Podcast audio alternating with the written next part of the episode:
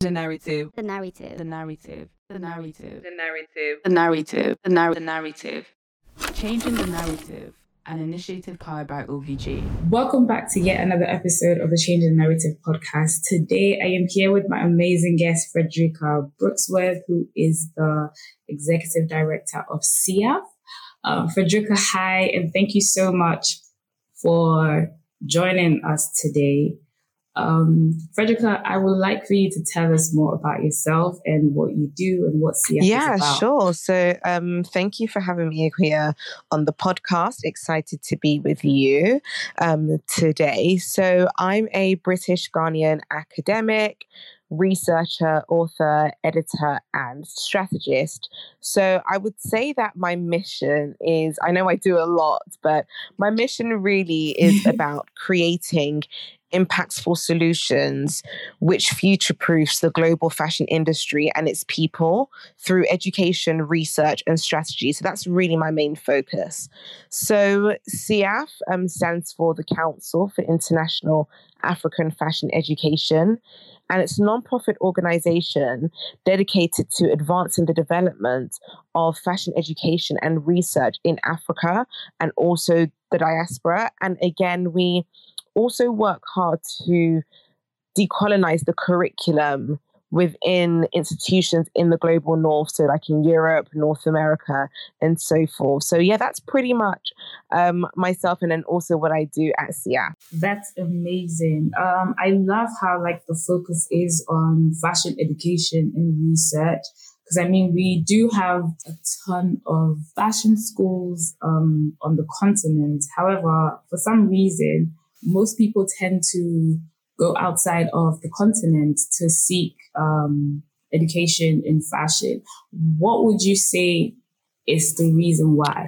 I think it's a number of different things. So I would mainly first maybe start with a lack of awareness.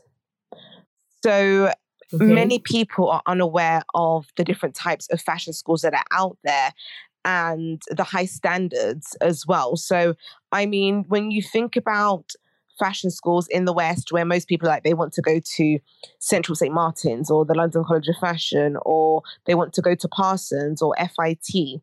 When you ask people, okay, well, why do you mm-hmm. want to go there? Oh, because I'm aware of the alumni or I've been following them if you see their marketing. So they are aware because they've been able to see things online or in publications, right? Now, when you think about schools in Africa, they don't necessarily have that visibility where people are fully aware of what it is that they offer as well. So I would say the lack of marketing and exposure is what I would say um, prevents people from wanting to apply to actually study on the continent as well. Also, trying to figure out things such as the opportunities. So, if they do go to school on the continent, for a lot of people, and these this is you know this isn't me just making the assumptions. These are the conversations that I have with academics and also with students, and also mm-hmm. people who have actually studied abroad. They always say, "Well, I, unfortunately, I won't be able to get the resources or the internship opportunities or the networks and so forth. So it's a number of things from the resources, the curriculum, the work experience opportunities, the um, academics um, teaching them. So it's a number of different things um, that really adds to people's decisions as to why they choose not to study on the continent. But I think we're starting to actually see a shift and a change where now we're starting to see more Um, institutions really spending time and investing in their marketing, investing in their outreach, investing in things such as open days, investing in things such as resources um, within, you know, their academics as well. So we're starting to see a lot more people realizing that, oh, actually, I can go and study in West Africa or I can go and study in South Africa and so forth. And again, a platform like CIAF has really also opened people's minds to you know figuring out, okay, you know what, there actually is an opportunity for me to study here. And, you know, we're working with these institutions to really improve their standards as well. I mean, yeah, that's truly amazing because um, I do know that on um, the CF website, which I think I really love, is you you have done well to actually put together certain resources For instance, there's like an extensive list of um, universities and institutions whereby people can actually apply to go um, to fashion school and to study fashion. Another thing I wanted to um, ask you is I know CF, when people hear fashion, actually, people think that fashion is just fashion design. But then one thing that I think CF is doing that is really great is actually trying to um, expose people to more fields in fashion. Can you please talk a little bit yeah, I mean, again, like whenever people think fashion, they think, oh, like making clothes, and even when they think about making clothes, they think about just women's wear, right? People just think it's like just about making dresses and so forth. Yeah. And it's not, it's much more than that. I mean, my background isn't in fashion design. My background's in fashion marketing and entrepreneurship. So that's my background. I come from the business side of the fashion industry. And the truth is, without having that business knowledge, it will be very difficult for you to actually navigate the space or for the industry to actually, for there to actually be an industry. There wouldn't be an industry without the business aspect of it. I mean, I was even just watching something right. just yesterday, and um, it was like a it's like a series on Topshop. So just talking about the story of Topshop, and I think it's leading into the fall essentially and you know why the business no longer exists. And it was talking about in the early 90s where we saw to, where we saw a lot of women's wear um, fashion brands and just um, fashion companies in general. Why they did very well is because they had business people behind it. So they didn't have founders that came from a fashion background. They were literally people like accountants marketeers um, economists, and so forth. So it's really important to understand that you need to be f- like very well versed when it comes to um, fashion knowledge and also encompass information that has to do with the business side of the fashion industry. So my thing is that I know a lot of people often say, okay, I've got the skills, I can design, but I struggle to sell or I can design, but then I don't know right. how to put myself forward for a role, for instance, and how to navigate the space. So for me, when you know, when I was um, starting CF through the research, I really made sure that we were not just focusing on just design, but it was really looking at closing the skills gap, right? And looking at different aspects. So um, things such as technology, again, looking at the business aspect, I mean, we do things like language classes, which has actually been very, very amazing. And like we've just wrapped up the Italian language class.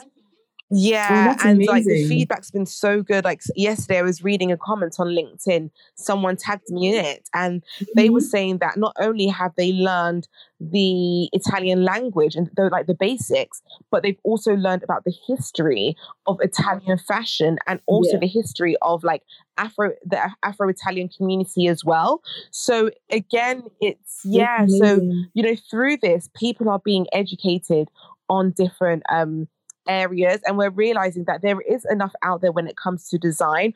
Of course there is a lot more that can be done in design such as things like quality control and maybe looking into digital design and so forth. But for us right now what we do is that we're looking at all the other areas that have that essentially have been left out and are often left out as well.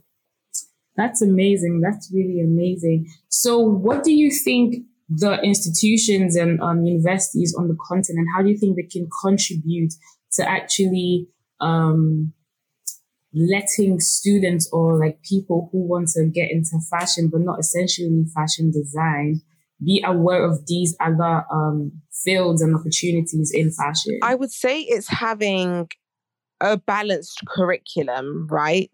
So it's really important to have a balanced curriculum um, and to also be able to give students the opportunity for them to learn about the fashion industry in general, right? Um, and then also with yeah. that, it's also a case of resources because resources are very important. I mean, yes, when you go to school, I mean, in a week, you're probably at, you know, school for maybe, let's say, 10 hours a week, right? And you know, there are yeah. so many hours in a week. So maybe let's say you're there 10 hours a week. Some people go to literally go to school for maybe even about just five hours a week. That's the truth. So outside of that, students need to be kept up to date and to need to enhance their knowledge through resources, right? So there needs to be again a balanced right. um level of resources. So it's not just about fashion design and like making clothes, but also people should be learning about things such as merchandising, understanding things to do with pricing and so forth.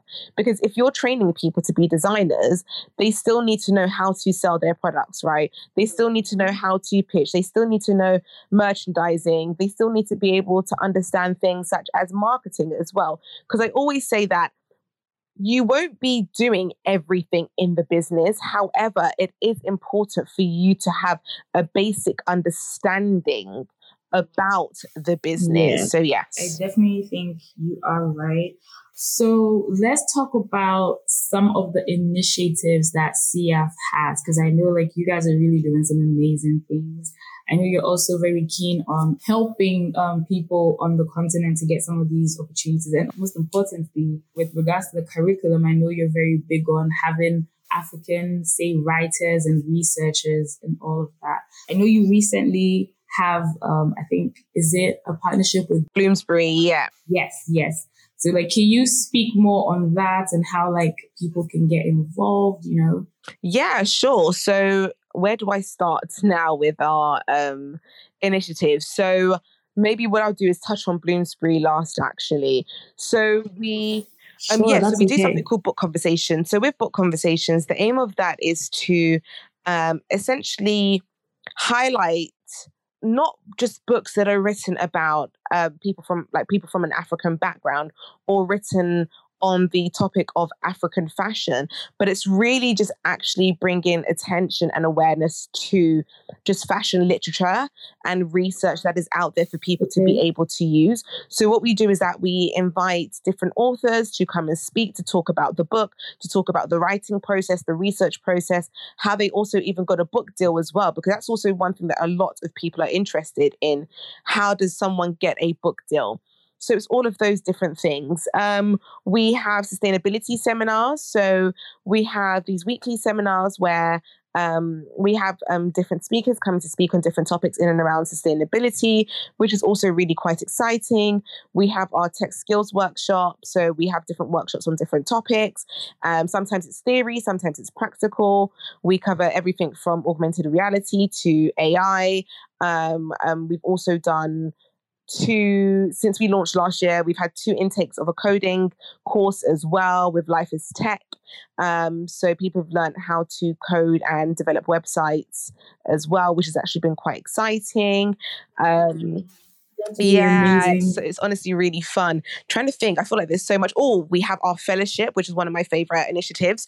So um, okay. we have fellows from pretty much I would actually say like global global actually because we have like a fellow who's based in South America, we have fellows based in Asia, um, in Europe, and then also on the continent as well because you have people from African descent um, in the diaspora, and um, yeah, that's amazing. Mm-hmm. That's running for I think we're like halfway through now. That's running for a year which is quite exciting. And that's really so it's called the African Young Leaders, African Young Fashion Leaders Fellowship. So it's really focusing on how okay. do we build leaders within the fashion industry and not just looking at it from a viewpoint of just design as well. Um, gosh, like I'm just trying to think. Like there's quite a lot. Again, we have you guys are busy and yeah, I love we it. have a number of different things, but yeah, so we recently um, secured a partnership with Bloomsbury. Um, so specifically Bloomsbury Fashion Business Cases. So that's a division under Bloomsbury Publishing where they have these fashion business cases which are developed um, for um, like institutions, students, and also professionals to use um, to help either they can use it within their um, classes, it could be used as an assignment, teaching material, you name it. You might have professionals using it as a part of work where maybe they're working on their team to do some problem solving or to think about, you know, how they kind of keep on top of their own strategy and so forth. So, um, you know, again, one thing that we've been speaking about a lot at CF and our mission is to decolonize the curriculum and also close the skills gap, but give people more opportunities in this space. So, what we've done is that I've now come on board as the regional editor for Africa, and um, we're encouraging um, Africans and diasporans to essentially write cases on different things in fashion that are related to brands, um, African brands and diaspora brands as well, which is amazing because then these cases are now going to be used by educators, students, and businesses literally globally, which is amazing. Yeah. That's which hasn't really been done. So now you're going to have, I know, so you're going to have like students maybe in a classroom in Manchester in England learning about um, a fashion brand in Ghana, for instance, that they may have had no clue about. So it's so exciting to really see that. Like we have, we've got cases going now. We've got quite a lot actually from. Um, a community of Afro Brazilians, which is super, super, super exciting because it's so, That it sounds really, is because. I'm also learning myself about um, you know the Afro Brazilian fashion industry. So it's super exciting to kind of see everything come together. Um, so yeah, so that's like uh, what we're doing now with Bloomsbury, and we'll definitely be working on a lot more things in the future as well. That's really amazing. So, how do people get to contribute? Say, if I wanted to be a part of this, if I wanted to like put out a case, like how, or like put together like a case study, let me say. Yeah, so it's literally just simply through reaching out. So you can just um, send an email to contact at um, CIAF, so C I A F E dot org. Um, again, you can, yes, dot, yeah, contact us. You can DM us on IG. You can go onto our website um, and then fill out a contacts form. So, anyway, you reach out to us, def- someone will definitely be in touch with you because we are looking for more writers. Yeah, that's amazing. I know you did touch a little bit about decolonizing the fashion curriculum, but I would like us to talk a little bit more about that. So, I mean, for people who don't necessarily understand what that means. So, when you actually say decolonizing the fashion curriculum, what exactly do you mean? Yeah, so that? essentially, when it comes to decolonizing, I think I might just probably break it down in more simpler terms because I know sometimes it can just sound so. Um, yeah, it sounds like a very yeah, heavy exactly. So statement. essentially, it's all about you know acknowledging and then challenging the ways that colonialism has had an impact on like knowledge and learning. So again, you know, it's all about looking at okay, so when we talk about decolonizing the curriculum from a CF perspective, what we're looking at is saying, well, when you look at fashion education now, it's very much it has a white face, right? You're learning about brands from Right. Paris, Italy, London, New York. But you're already learning about Yeah. brands in Africa. When we talk about the history of fashion, you will never hear anything about how the African fashion industry has had an impact on the history on the history of um, fashion. And there are so many things that you know have come from Africa, which and it's, it's not told Definitely, in yeah. the curriculum. And I think it's sometimes very misleading as well. So it's so important that we actually have a fair, balanced curriculum so that when we're talking about, because we always say that fashion is a global industry, but it can't be a global industry if we're not including all other areas of the fashion, of like, um, of the fashion industry, we shouldn't be segregating certain continents to yeah exactly because then again we're not being fair to our students and we're not being prov- exactly we're not inclusive. being inclusive we're not being fair and providing them with um, the necessary knowledge that they need in order to thrive in this industry and also it poses a Yeah. really serious threat which indicates that Mhm. if you are black or if you are African, then you are not knowledgeable enough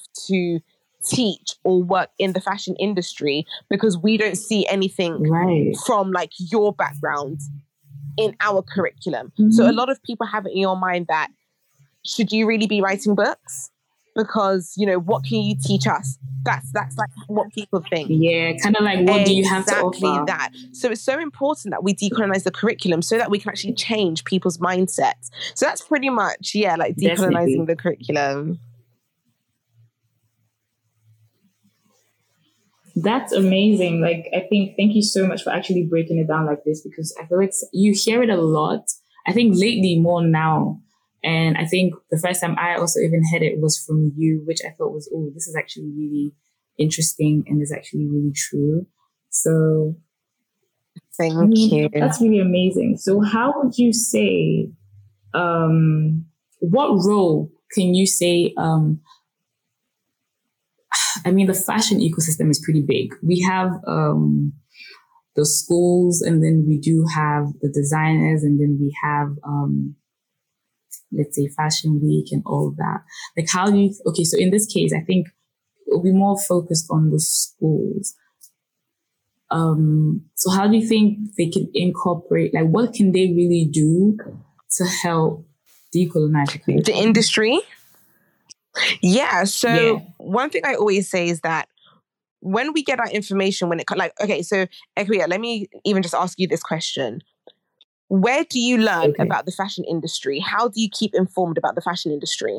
To be honest, through like blogs and exactly articles. my point, and this is it. So it's the media. The media has such yeah. an important role to play in decolonizing the fashion industry because most people get their information from the media, from books, Which from really journal true. articles. So if the media are writing more about just the, if, if we're being very inclusive about the global fashion industry, then it's difficult for people to say, but I don't know that. No, it's like you, you will know. Like right. an example, this morning, I got breaking news that um, Riccardo Tisci is he's leaving um, Burberry and Daniel Lee will be taking yeah, over. I, I exactly. We've all heard about it. So if we're able to publish information such as this, why can't we include the African fashion industry? Why should we wait to include things just like maybe when there's an exhibition or an event or when um yeah or like whenever there's events taking place we should all like if there's a yeah, collaboration yeah. let's talk about it in general mm-hmm. as we do the like the i would say the um when we think about maybe the global north and think about um the industry there. Let's be inclusive because more, most mm-hmm. people find their information from the fashion media. So i feel like you know yeah. writing about different, not just designers, but influential leaders in this space, having more writers who are African or from an African descent, essentially, who are diverse that can actually re- mm-hmm. represent the voice of the global fashion industry. That's also very important because, again, if you are not from a background where you don't have the knowledge um, of that industry, it's going to be very difficult for you to say, oh, actually, can I write about X, Y, Z? It's fundamentally it's impossible for you to do so. So we also should be looking at hiring people in these spaces as well. I mean, you're definitely right. I think you're really right because I feel like that's like the first point of contact for a lot of people, like you did say. So moving on, I know earlier on in the year, in June, the VA Museum, they, there was like an African fashion exhibition.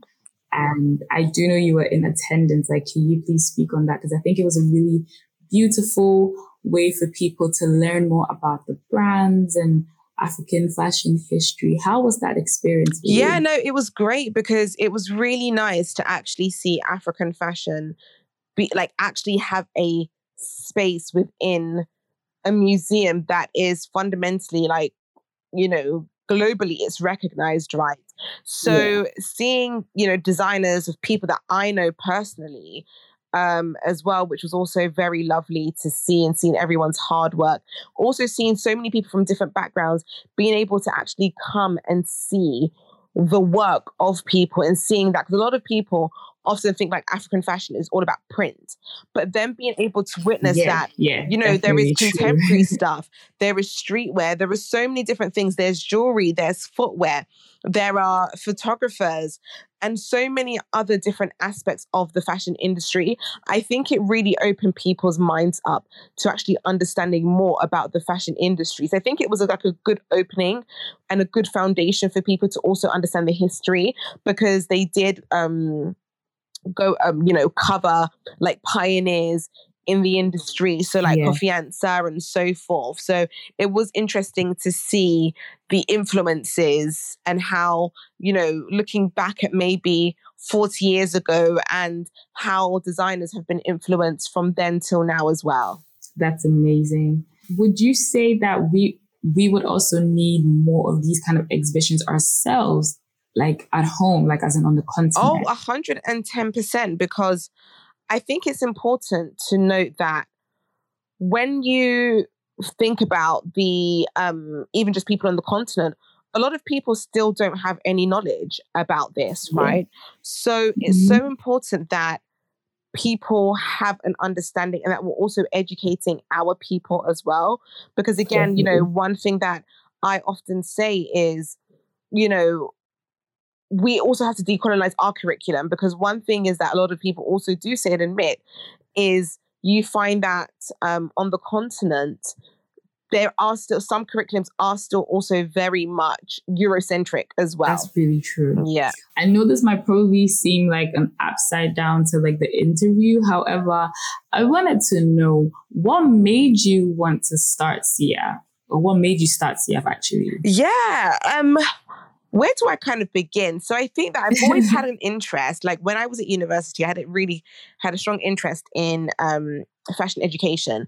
And I remember Right. at university, I went to the London College of Fashion and I wanted to see if I could do a semester in another country because a lot of Right. people used to do like a semester in a different like um, school in another country and so forth. Yeah. And I wanted to go to Ghana because for me it's home. Um, I've been going, I've been coming to Ghana since I was like what, like five years old or something. So I was like, oh well, like my grandparents are there. I've got like all my cousins, like all my aunties and uncles, like my dad's siblings, my mum's siblings. So my cousins, like I wouldn't even need my parents to come with me. I could go and then literally live with my grandparents or anyone. So I was like, oh yeah, it's home. Yeah. Like, like I would love to do it. And then I was like, why is there nothing here? I found one place and it Mhm. was just design. And I was like, no, but this isn't feasible for me because I'm a marketing student. Like, why don't we have any, like, even if it was a merchandising course or a fashion business course, just in general, it didn't exist. And I was like, hmm, let me look at other countries on the continent. And it was kind of the same thing where it was like just design, design. But then it was also very difficult to find information. So, like, websites Yeah. wouldn't work. There were no emails. Emails would bounce, or there were no emails whatsoever. Um, it was like literally Facebook pages. And I was like, there is no way that my institution will allow me to say, oh, I'm going to go and study this here and say, oh, yeah, they have a Facebook page. That for them, it's like, no, because again, safety. How do we know, like, who are you go, who is going to be, you know, taking care of you? Like, yeah. How do we know that you're safe? Like, yeah, how know is how is this legit? okay? Exactly. Like, how is this legit? And I was like, it's true. It's, you know, very, very difficult to say. But um, yeah, so then over time, I mean, as I kept coming to Ghana and just speaking to a lot more people and connecting with people on the continent as well, I realized that there was a lot in terms of the African fashion industry. But again, when it came to just the um, when it came to like design and stuff, it was very much still, you know, just design. There was nothing to do with education, and I was like, mm, I feel like we need to do more. To be really honest with you, we need to do a lot more in this um, space. And then I think just, you know, through being a lecturer and over time, I just kind of like felt led. I can't, I, you know, I was having more and more conversations with people about fashion education. And then when I was applying to do my doctorate, I realized that, you know what, I want to actually focus on looking at the African um, fashion education system. So I sent in a proposal to look at um, how we can innovate the African fashion education system, and that's what I'm working on now um, for my doctorate. So yeah, that and then it kind of just led me to launching CF. I think CF is really doing an amazing job. First of all, Thank you. exposing us to the different fields of fashion. Because I mean, I feel like people don't even consider something like fashion production. You know, Yeah, people don't even really pay attention or actually take fashion writers and fashion bloggers seriously because I feel like fashion writers and bloggers can actually make or break a brand. Mm, yeah. Yeah, so I think you're really gonna be, and I, and your reports as well. Your reports are also pretty insightful. thank you. Yeah, that's great. So, what would you say is next for CF? So we are going to be moving into a space where we will be launching the CF Institute. So we will be providing training um, and professional skills development for people on the continent. So it's really kind of a bit of a shift from what is being done in the schools, but we're really looking at what is missing from the curriculum and continuing with things such as like language classes, leadership programs, um, again looking at the aspect of like the history of african fashion um, professional skills and so forth. So yeah that's that's next for cf so watch this space. We'll be continuing to do our research and really encouraging more people to be involved in um, you know writing publishing and so forth. So will this um, space do you look to have it on the continent so it will be online um, okay. first because Okay. One thing is that we want to be able to provide education without any borders because we know that traveling within Africa, yeah, like traveling within Africa is people think it's like, oh yeah, you just wake up and you're somewhere in an hour. No, like like Africa is huge. It's so huge. I remember like when I traveled from Ghana to Rwanda, yeah. it was almost five hours. And I was like, I could have done this like just not I could basically go to the UK it, from Ghana. Yeah, because that's about um, like six hours. So just like an hour, an hour less. Yeah. Yeah like sometimes we even even in the summer period they even do it in five and a half hours. Mm. so it's yeah it's interesting to see how i mean it's like it's quicker to get from london from ghana to london than it is from ghana to south africa. Yeah. Just stuff like that just to give people context. Yeah. So again traveling and also traveling in africa is also very expensive for mm, people as well. so these are things that we just really want to bear in mind. So yeah. Yeah i mean that's amazing that's amazing. So usually on here, I like to play a game of favorites or this or that. So, but then this is going to be the fashion edition. Sure. Okay, so I'm just going to ask you like a few questions and then you just let me know what some of your favorites are or this or that. So, what are your favorite fashion publications? Oh, you know, I just posted something just really? the other day, but I would say like my go tos are the business of fashion. I like Vogue Business. Um, I do like fiber to fashion, um, Industrie Africa. Oh gosh, I'm just trying to think. WWD. So yeah, these are like my. I've got like twelve. I did like twelve um, of my top my top um top publications. But yeah, those are the ones that I generally do enjoy because they cover everything from like the business aspect, um, the textiles, apparel, and African fashion industry as well. Amazing. Um, so would you choose a fashion, um, let's say like an online magazine over like a, a physical book, like a physical magazine? What would you, what do you prefer? See, I do like physical stuff, but I would say now for convenience, I do like online magazines. But if we're talking about books, then I will choose a physical book any day. Okay. Okay. Amazing. Okay. So we're going to go more into, say, certain fashion um, pieces. So are you more of like a uh, a statement earrings type of person or like very simple studs type of person? I love statement earrings. Yeah. A statement earrings, Amazing. definitely. So would you pick dresses over pants, like trousers? Oh, dresses any day, yeah. okay, great. Um, block heels over pencil heels. Oh, see, do you know what? Now I'm in, I'm I'm in a block heel mood. Like these days, I've been doing a lot of block heels. Okay, okay, that's amazing. Um, would you say you over accessorize or you keep it simple with your accessories? Oh, I'm very simple. Yeah, I hardly even wear necklaces, to be honest. Oh, actually, come to think of it, yeah, I've actually not seen you.